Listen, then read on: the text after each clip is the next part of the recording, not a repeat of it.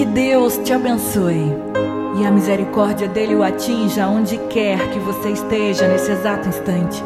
Eu quero que você me dê a honra de juntos fazermos uma oração, amém? Hoje, terça-feira, 28 de novembro de 2023. Gente, olha, a Bíblia diz ali em Salmo 103, versículo 14, que pois Ele conhece a nossa estrutura e sabe que somos pó. Isso é muito forte. Nós somos pó. E Deus sabe muito bem disso. Sabe o que eu entendo com isso? É que Deus diz assim pra gente: Eu sei até onde você pode suportar. Eu sei até onde você pode aguentar. Eu não vou deixar você passar por uma luta, por uma guerra maior do que a sua força. E isso tem acontecido com muita gente. E quando você não aguentar mais, eu vou estar segurando a sua mão. Quando eu leio essa passagem na Bíblia, é assim. Na Bíblia eu entendo que é assim que Deus fala com a gente dessa maneira. Sabe, como se fosse aquele abraço bem apertado e diz: Ó, oh, eu não vou deixar, tenha calma, eu não vou deixar você passar por isso sozinho, sozinha. Você lembra de Pedro? Vocês lembram de Pedro, né? Ele, ele caminhou sobre as águas. E a gente sabe que, um, que é impossível um ser humano fazer isso sozinho, caminhar sobre as águas. Mas Pedro caminhou. Chegou um momento em que Pedro ele, ele olhou muito para a força dos ventos das águas e esqueceu que quem estava no comando ali era, era Jesus. E, e Pedro ele de repente começou a afundar.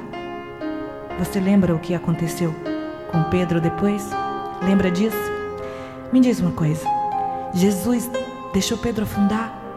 Deixou Pedro se afogar? Por acaso Pedro morreu? Não. A Bíblia diz que, que Jesus estendeu a mão e puxou Pedro das águas. Sabe por quê, gente? Porque Pedro não suportou mais.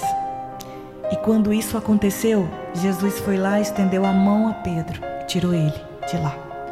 Deus conhece o seu limite e quando você chega no seu limite, ele entra com providência.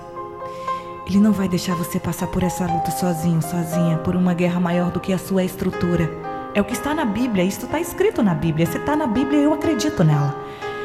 Deus conhece a nossa estrutura e Ele sabe que somos pó. Então, não desiste de você, não. Reage, aguenta mais um pouquinho. Aguenta, porque você pode não ver, mas a espiritualidade está cuidando de você e do seu coração. Separei para gente o, o Salmo 23. Aonde você estiver, vai tomando posse. Que Deus, nesse início de noite, possa cuidar do seu coração, da sua estrutura, da sua força, te dando sabedoria, te dando proteção. O que você precisa, o combustível que você precisa para continuar a sua caminhada. Eu não sei qual problema que você está enfrentando nesse momento. A única coisa que eu sei é que vai dar certo porque Jesus está no controle. Amém?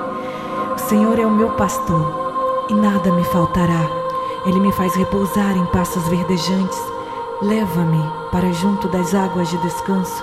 Refrigera minha alma.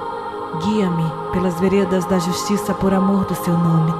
Ainda que eu ande pelo vale da sombra da morte, não temerei mal algum, porque tu estás comigo. O teu bordão e o teu cajado me consolam.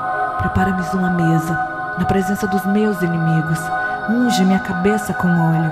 O meu cálice faz transbordar. Bondade e misericórdia certamente me seguirão todos os dias da minha vida e habitarei na casa do Senhor para todo sempre. Continue orando.